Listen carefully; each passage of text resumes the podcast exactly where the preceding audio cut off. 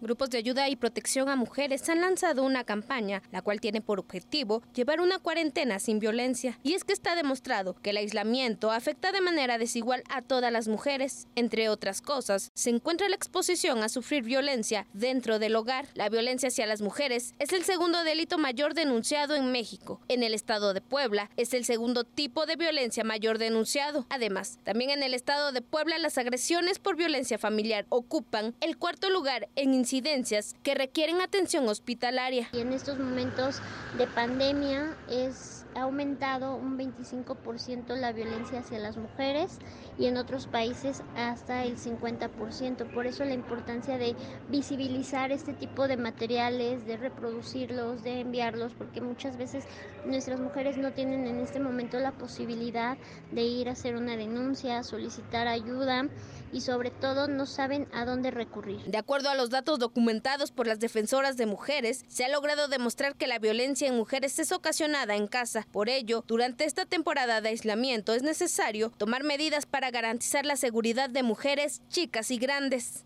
En primer lugar, la mujer debe estar atenta a cualquier situación de violencia que observe durante el aislamiento. No debe minimizar ninguna forma de violencia. Además, debe mantener contacto con familiares y amigos o redes de apoyo. También puede crear un grupo de WhatsApp con amigos y familiares y crear un icono de auxilio. Si no se puede hacer una llamada, es importante pedirle a alguien cercano que dé aviso a las autoridades. Compartir con tu grupo cercano los teléfonos de instituciones y organizaciones que puedan apoyar a una situación de violencia. Además, las mujeres deben preparar una bolsa con documentos y accesorios indispensables por si es necesario salir. En el estado de Puebla existen leyes que protegen a la mujer. Por ejemplo, la ley para el acceso de las mujeres a una vida libre de violencia del estado de Puebla. También se encuentra la ley de protección a las víctimas para el estado de Puebla. En caso de ser necesario, la víctima puede llamar al 911 del Mujer o descargar la aplicación para celular Mujer Segura Puebla.